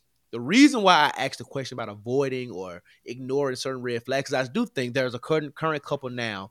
There's a gentleman on there who is clearly, I think, wanting relationship, Uh-huh. but is coming out of that f boy phase. Mm. and he's very and he admitted at one point i don't know if his fiance because i you know i think the new episodes come back tonight so i don't know if his current fiance caught it when he said i think he's always dealt with being attractive but there was Mhm. something about him where women either only wanted him for his looks or he couldn't bag the women that he like he really really wanted something about Yeah. their rejection was there for him um, and it's starting to me play out and I'm guessing, is that a red flag or is that an insecurity or a trait that you're willing to work on? Because that could turn it that that could be a red flag. That could be something that, that could be him being jealous. That could be him Yeah. having deep insecurities that could impact you going out with your girls or the moment you tell him no, I knew it, blah blah blah blah. that's kind of and then Mhm. she to her to, to her has also said she's um basically super fix a nigga. She she Yeah. fall for the F because she's a cheerleader. She falls for the athletes and the F boys and gets them to be like, I can change them. And she Mm. saw some of that in him, Yeah. right? But she decided to still be with him. Here's the Yeah. interesting thing though.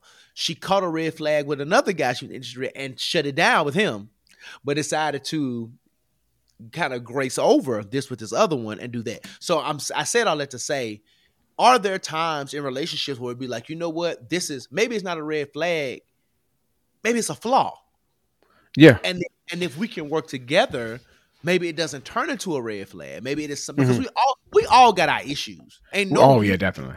relationship perfect. Right. But I wonder what is it that makes us categorize things as flaws or things I can compromise or deal with Mhm. versus an actual red flag that's like, uh, I don't know. Because here's the other thing. What could be a red Yeah. flag may not be a red flag to me.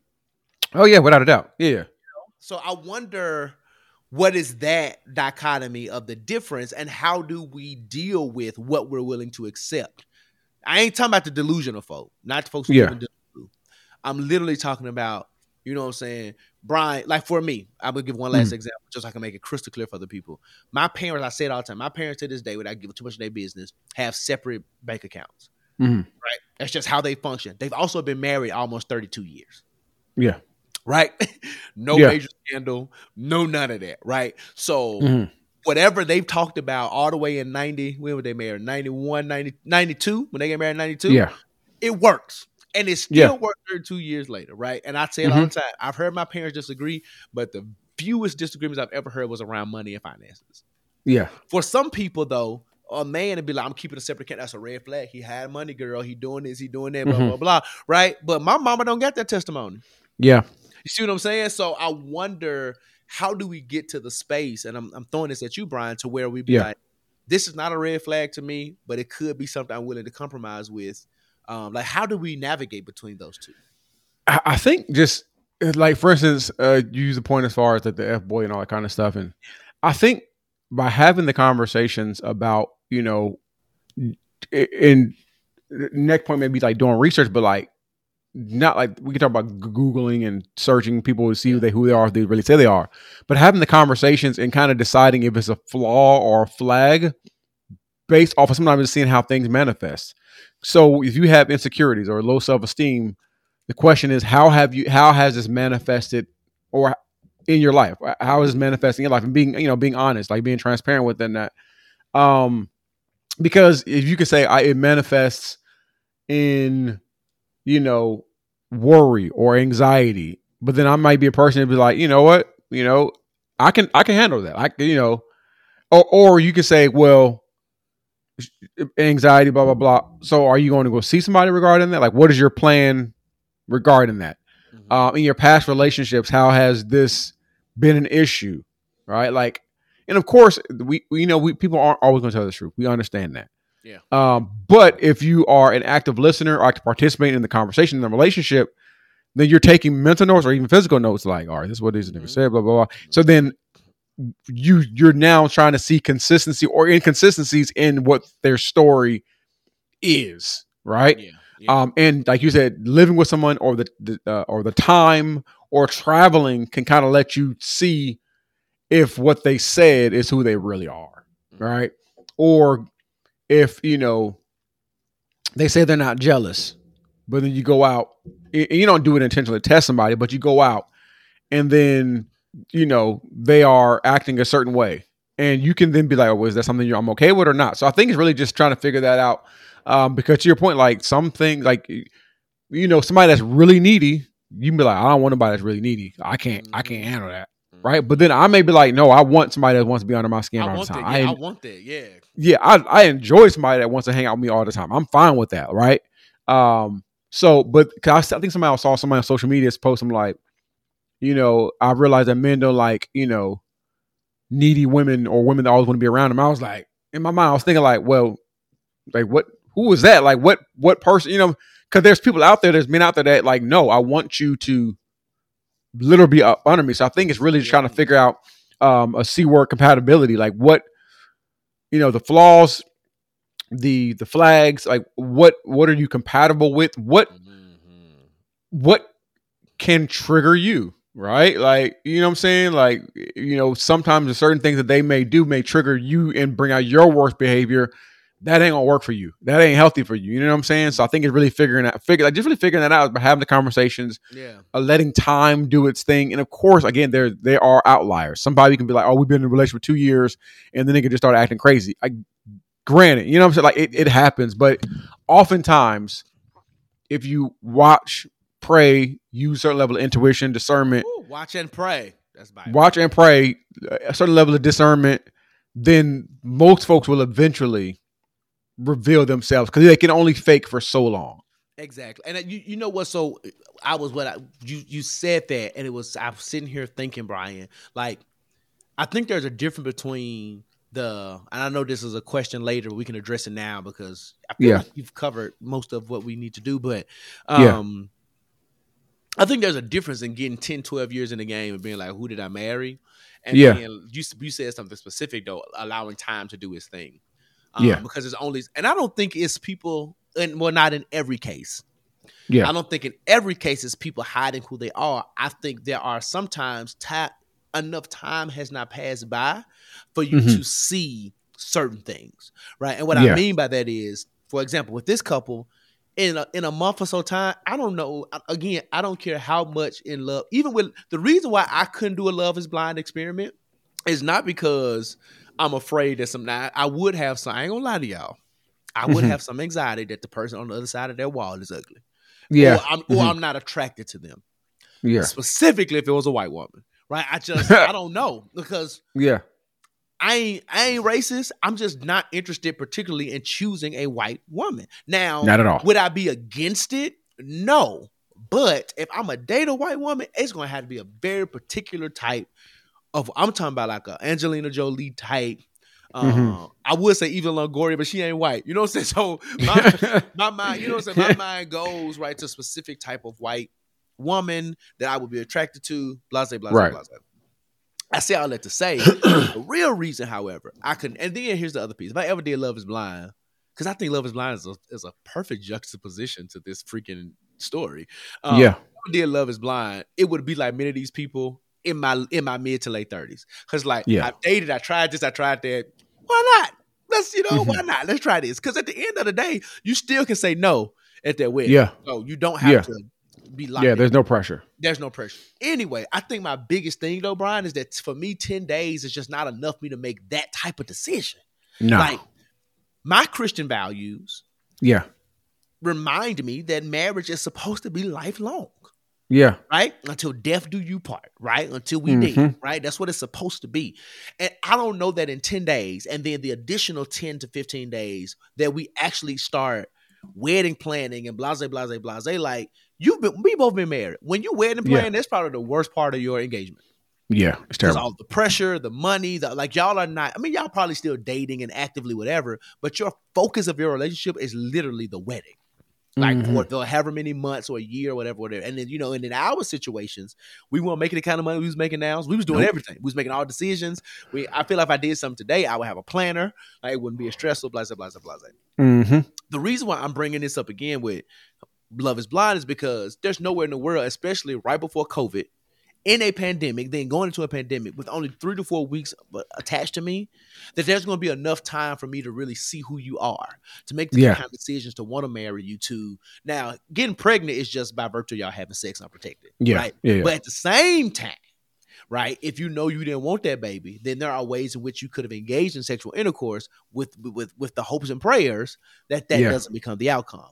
Um, but at the very least, I'm not, especially during the pandemic, if I'm not if I'm not living with you, I can't have sex with you, right? Um, Yeah. that's just, that's just kind of that is one plus one equals two, right? So Yeah. for me, and I say all that to say, like when, when Asha first saw Asha had saw me mad and angry, but it took some time before she saw me like angry, Angry. hmm like when to the point where I had to walk out her apartment because I was like about to lose it. Right, because I'm also wise enough. I ain't finna put my hands on you. I ain't finna do nothing. I ain't finna, I ain't finna call you a B. I ain't finna cuss you out. But I need to leave because I'm fuming, and I Mhm. don't want. I don't want to become. I don't want to come out of character in that way. Right. I don't ever want to do that with her. So the discipline in me left, but she saw an anger in me, and that was toward her. She also Yeah. saw anger in me toward other people. Right. Yeah. That it took time because I'm not a. I don't. I don't get to that level easily. So, which also means because I'm not a hothead, it's gonna take certain situations. So it doesn't mean like, oh my God, who is this guy? It means that wait a minute, what are the conditions that made this guy appear? Right. Mhm. Um, so even for people who drink and become a certain type of personality when they get drunk, if you ain't never saw me drunk at a party, it's gonna take time for you to have me in that atmosphere. I may not Yeah. ever go. We may not ever go to a party. I may only sip on some. And I'm not saying this is my story. I'm just talking in general. Like, what if you just sipped on wine at dates and stuff? You're not gonna see certain sides of people, right? Yeah. It's not until you get around their family that you're gonna start seeing a version of them. That takes time. I ain't introducing you to my mama in the first couple of weeks, right? You're gonna have to date for months and months and months, maybe a year, depending on if their family's in town or out of town. There's so many Yeah. different dynamics. So to your point, Bryan, one, I think there is the dynamic of this person lying and blah blah blah blah. But I love the fact that you brought out that time has to do its work because there are Yeah. just some circumstances to where you're not going to see certain things outside of this discerning. You're not going to be privy to certain things until time works its its, its course, and in that Mhm. moment, then you make the decision. All right, am, am, am- is what I'm seeing. Is what I'm because I've done that with people I've dated. Like right, the we joked about the young woman who wrote me the four page letter. We first started dating, it was cool. But as Yeah. I dated her more, I was like, oh, it, Mhm. it was some things that I was like, oh, and we broke up. We got back, we broke up like three times. But like every time, I like, and I was stupid because you know, I mean, I was a college, and I was doing my thing. But Yeah. one reason why I kept going back, but um, in the midst of that, I kept ending it because I was like, mm, I can't, I can't see myself dealing with this. Right? Right. That was a situation with a young woman. That was a situation ship. She Mm. was very clear. I got clouded by emotions, right? Yeah. And when it didn't go my way, I was like, that was me. Was like, she told you up front. It wasn't even a red flag. It was a, it was Yeah. a flag flag. Yeah. and I allowed it, my emotions to. And when time revealed itself, it revealed like she was serious about what it was supposed to be. Nothing more, Yeah. nothing less, right? So I think I love the fact that you brought that out. That time does its perfect work.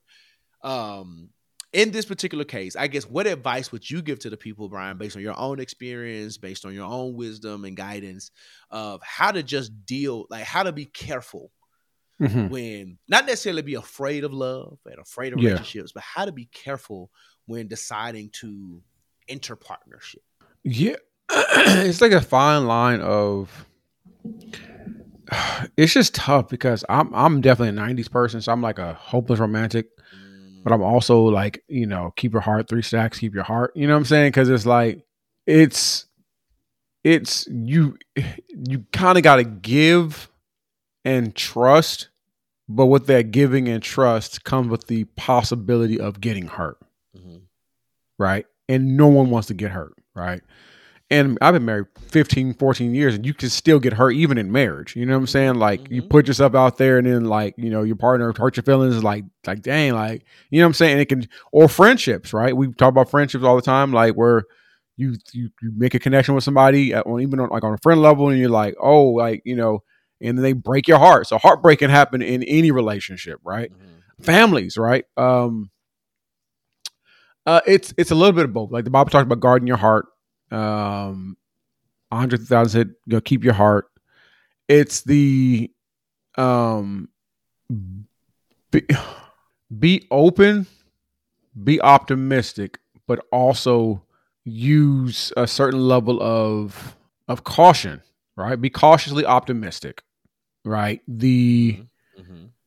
like do I want this? Yes. Do I need this? Not necessarily. Like, uh, don't allow your desire or your infatuation or your um your desire for this person or this thing, this image of this thing, to to kind of cloud your better judgment. And I feel like that's what we do. Sometimes we just want something so bad, or we want someone so bad, or we want this story so bad that we're like we put ourselves in a place where we do ourselves harm. You know what I mean? Because we just want it so bad. And and and and, and how I say this? And we did we deserve we deserve the best in life, right? We deserve to be happy. And we we should feel that we deserve to be happy. And sometimes we just want things so badly. And we want the the story. We want the happy and we want the fairy tale ending that sometimes we just um just go too far. Um so be cautiously optimistic uh let time do its work. Like you don't have to rush into things. Even if you're an older person like time you know you know you, timing is going to be a thing. Like it's it's you you probably can even like right time right person wrong time. Right? There's probably somebody in your past right now you may be listening who was perfect for you. Mhm. but at that time in that season, like it it didn't work. But if you spun the block, it might be the thing now. Shouts out to to Issa and and, and Daniel. Um, always an insecure reference, right? They were they were a thing, and time needed to, to do its thing, and they came back, right? Um, I don't know. Did I answer the question? Did I answer the question? Issa Lawrence, not. Daniel. Sorry, Issa Lawrence. Sorry. But, but, Issa, but I think both, right? Because they Yeah, did yeah, in yeah. high school. And Yeah. then it didn't work. And Mhm. you know, and then Okay. Lawrence, they were in it, had to break Mhm. up and yeah. And it was a time thing, and and Mhm. the even with the Daniel, we can go back to the Daniel thing. Like time did his thing, came back, and she had this idea that he was the thing. Time came by, then they tried it, and it was like, oh, that ain't it. That ain't it. We thought it was Lawrence was not it. Yes. Mhm. Time went past, then it's like maturity. Oh, we got our stuff together, but some of the things that we were upset about before, now in the place that we are now, we can handle those things, or they we matured in those areas, or we understand that like who they are as an individual. And I think sometimes we just we just I, t- it's time, ladies and gentlemen. That, that's the only thing I can say. Time. Let let time time. Cyndi Lauper. yeah, you know.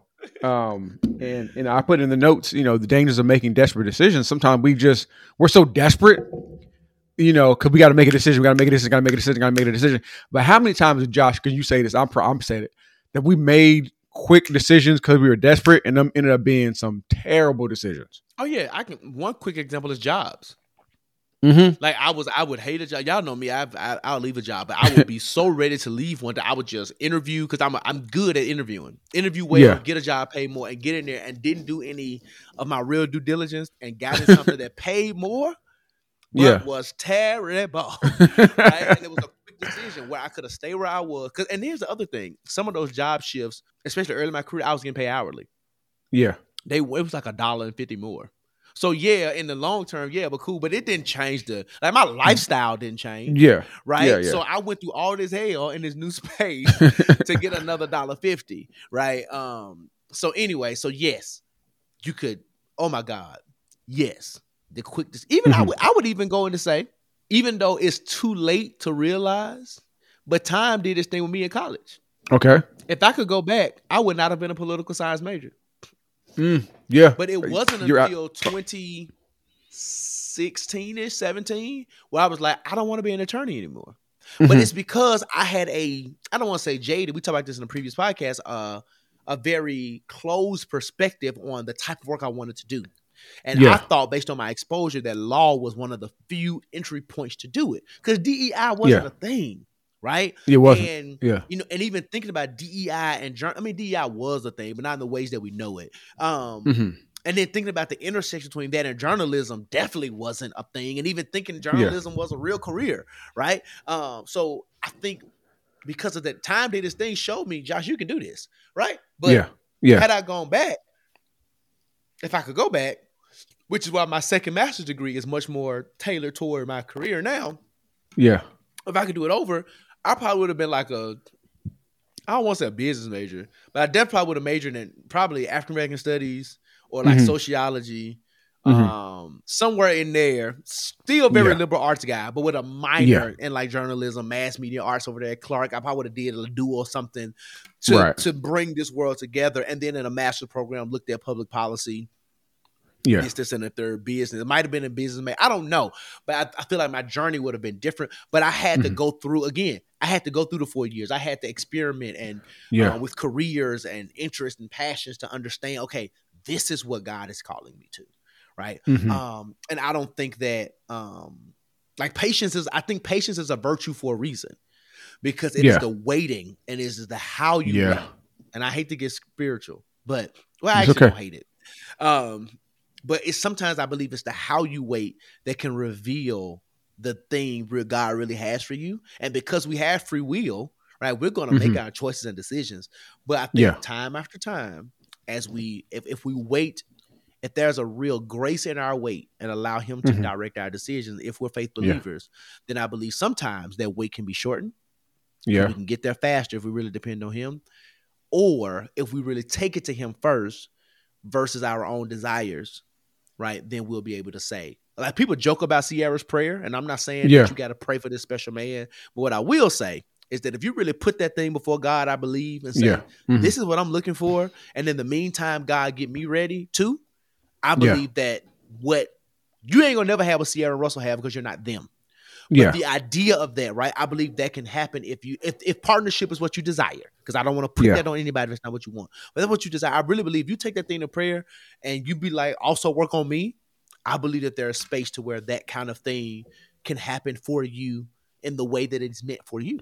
And I believe that Yeah. can be applied to every area of life. If we really take our desire to God and then on top of that be like, but your will be done and wait Yeah. and Jesus. describe the things you want, I believe that you can have exactly what you. When the Bible says He will give us the desires of our hearts, it's, it Hmm. means that yes, we desire things, but He'll also change the desires so that our desires can be in line with what He has planned.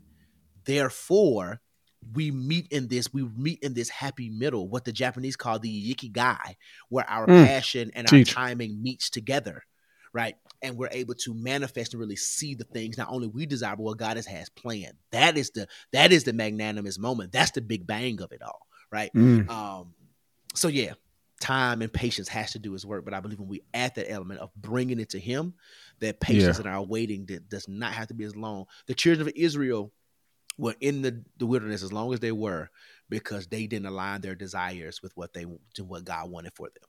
They were disobedient. They were not listening. Right? They knew what they wanted, but they did not work what needed to be worked to get there. Right? They wanted a version of something, and God already had something else planned. So they wandered for forty years for a journey Mhm. that could have took them days. So what is Yeah. the thing that we've been praying for, hoping for, that we have an idea of? God already has a plan, but because we won't submit our passions and desires to Him, we're wandering in this proverbial wilderness, missing what's already there because we haven't seen the version we've created when He has something much better and purposeful for us. I'll drop it. But yeah. No, I, and but I feel like we probably need to end on that. um because I feel like it's I feel like I don't even know what to even add to that. Like I feel like that's the the the the bookend, you know what I'm saying, of of the conversation. Like Mhm. even though we the conversation was about like, you know, who person married and, and the decisions, but re- that's really what it is. Like the word for the, the day is like time and waiting and patience and Mm, mm. um, I Mhm. put on Facebook this morning. I was like four o'clock in the, in the middle of the night. I was just up and like you know dealing with like Esau and how like he was famished and he fumbled his future because he wanted to feed his flesh. He didn't want to wait to cook his own food, or he was like, "I'm gonna sell my birthright because I don't.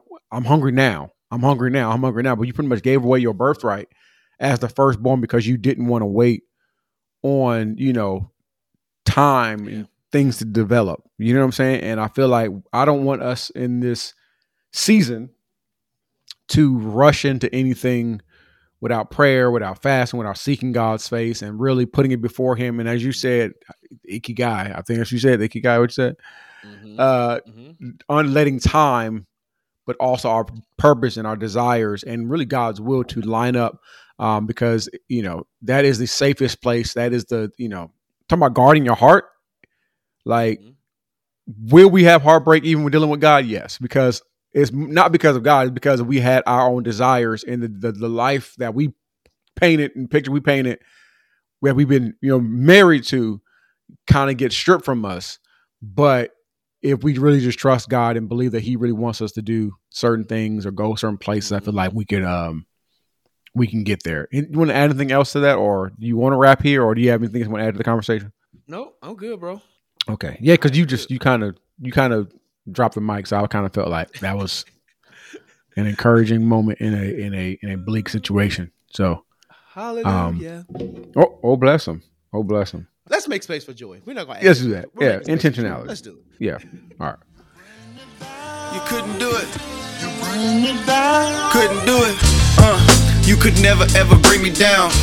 Couldn't do it then. Couldn't. All right, ladies and gentlemen, puzzle pieces. After a great conversation in the living room, I do feel much lighter. Uh, thank you, Josh, for you know dropping some wisdom and some knowledge there in the living room, uh, making sense of. That's what this podcast is about. Is literally, you know, figuring things thing out called life, and it's a, and it's a puzzle that we're always trying to figure out the pieces. Uh, so this place, this space, this is what we call pockets of joy. This is where we um, talk about things we're doing, planning on doing, or have been doing Hallelujah. doing, planning on doing, or desire to do to create intentional joy or bring intentional joy into our lives. So, Josh, what are you planning on doing to bring intentional joy to your life? I'm gonna lean into something. I'm leaning into something I'm currently doing, and that is uh, the trip I'm on with my kids. Right, so Mhm. tr- trips with kids are not vacations. I stand by Yeah. that. I'm experiencing Right. that now. However, seeing the joy in their faces when we pulled up to Great Wolf Lodge, and like the ability for them to like not be stuck at home for a week on their break and just enjoy. I mean, like they out here living a like it ain't nothing super fancy, but they out here living their best life.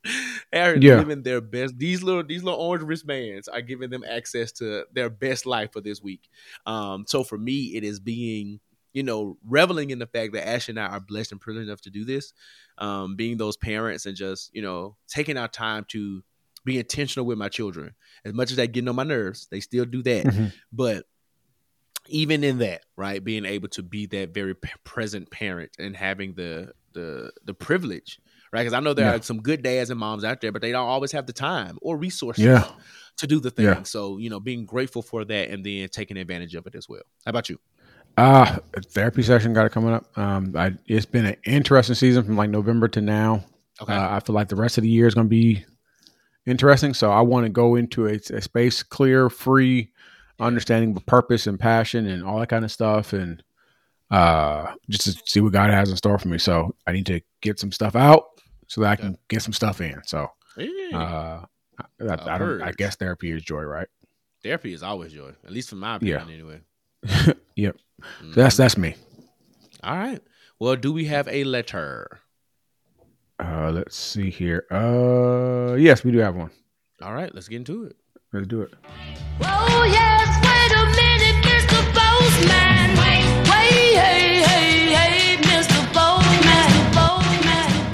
All right, good people. We are here at the post office box, and Rodney Jenkins did what he always does. Let's bring us our letter on time. But before we get into it, I want to let you know that you too could be a part of the show by writing in to ask the jigsaw. That is ask the jigsaw at gmail.com. We will do a few things. We will read your letter out loud if we like it. We will then give you a pseudonym because we respect your pronouns and your privacy. And then we're going to give you the best non professional therapeutic advice that you can receive on Cicely Tyson's internet. So, with that being said, understood and accepted, Bryan, who do we have and what do they want?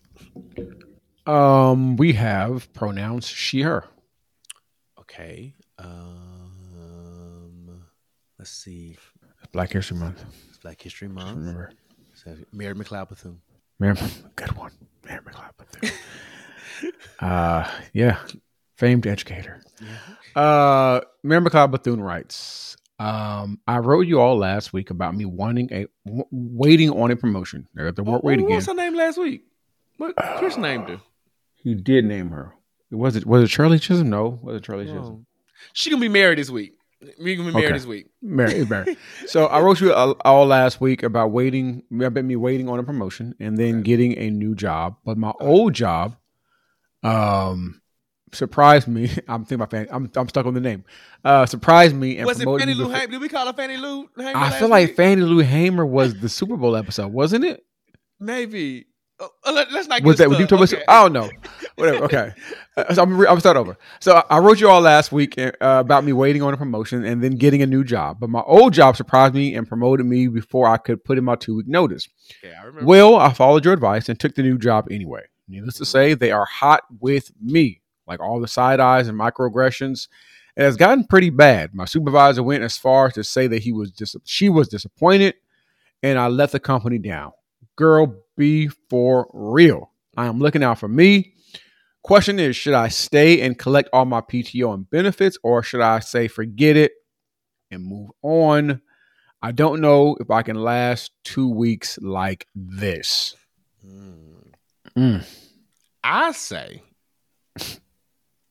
well, it depends on how bad it is. Yeah, yeah, yeah. Because if it's like to the point to where your mental health is at risk, um, then you got a new job, sis. But you can sign that offer letter and pass that background check.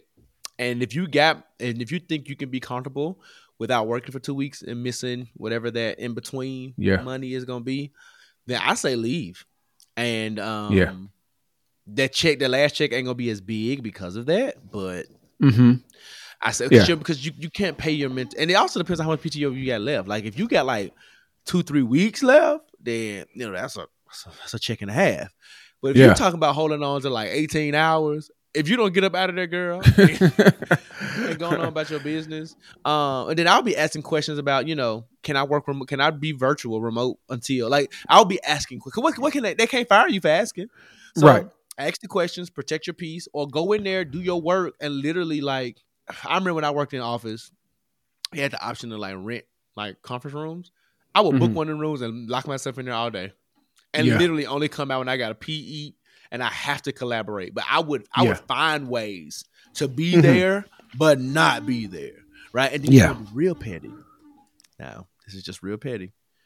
I will ride that clock through them two weeks. I'm talking about doing nothing. I'm talking Nothing. about googling, watch, watching who the F after I married all 50 videos Right. on on they on their time. Like I would just Right. be sitting there looking, sitting Let there. them, I let would them, do a, let them send you home.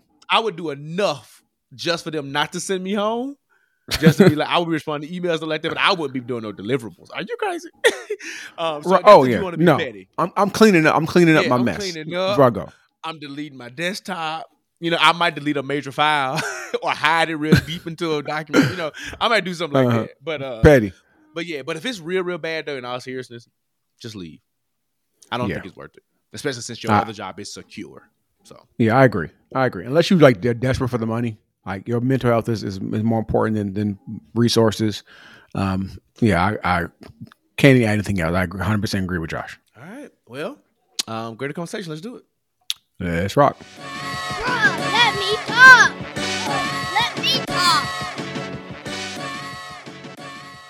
All right, ladies and gentlemen, we have the greater conversation or a greater conversation. This is where Josh and I get some things off of our chest. I said every week, tomorrow is not promised. So cuss them out today. today. So, Josh, is there anything you want to get off your chest this week? Um, not particularly. I think I'm going to choose joy. Um, do I want to find something that uh I think I'm gonna choose joy. I was gonna talk about uh, did you listen to the Kanye Ty Dolla Sign album? You know, I did not listen to that. Okay. I was in the barbershop my and my barber was listening to it. Okay. And if you want to talk about really- talk about it, I, I probably I will just- because I really enjoy Ty Dolla Sign. Uh, I just got to get you know I got to get in the mood to experience whatever Kanye Yeah. is. Right. It, so, it wasn't it- I feel like oh Ty Dolla Sign is Ty Dolla Sign. Mhm. But I just don't I'll, I'll let y'all I'll be like Keith Lee. It wasn't for me. you you listen to it and you decide for yourself. you decide for yourself. Yeah. yeah. Okay. But that's it. That's all I got. Yeah. Well, with that being said, I'm still accepted for another episode of the Jigsaw Podcast. Thank you again for joining us. Happy Black History Month. Um, I think I think I may have made a, a, a, a mistake when I said this was the last episode. We got one more actually next week, the 29th. So it's not the last episode of Black History Month. Um, so keep rocking with us. We're gonna give you a real black one. Maybe we'll do something super, super fun um next week. Let's call Chansey. Okay. Let's call Chansey. I'm, I'm putting it out there. Let's call Chansey and let's have some fun. Let's do it. Um, let's have some fun next week. Um, but no, um, thank y'all so much for rocking with us as always. We got some um things coming up. I know we've been saying that, but they are let us get past quarter one. Let's get past quarter one.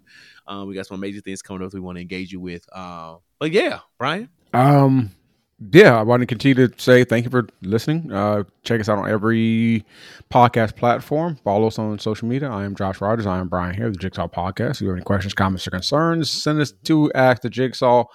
Please continue to interact, share, like, subscribe, all the things uh, with our social media pages. Uh, we do see and love all of your interactions. Thank you, Chris. Thank you, Jazz, for all the things you do do. Five stars and nothing at all. If you're going to rate us, make sure you leave us a comment. Let us know how great we are. Say it every week. Uh, Puzzle Pieces, we do appreciate you. We'll be great without you. We are great without you, but we're even greater with you. So we do appreciate your support, your love, and your continued prayers as we are going. This is what, year three? Is that what this is? We're year three? We're going to year four. Going to year four. Wow. Look at God. Mhm. Uh, Mhm. Uh, so yeah, so that's that. Before we head out, Josh, let the people know what they need to do. all you can do is what you can while you can, in the very best ways that you can. But all you're doing, please, please, please, do not get caught with your work undone. Love y'all. Peace.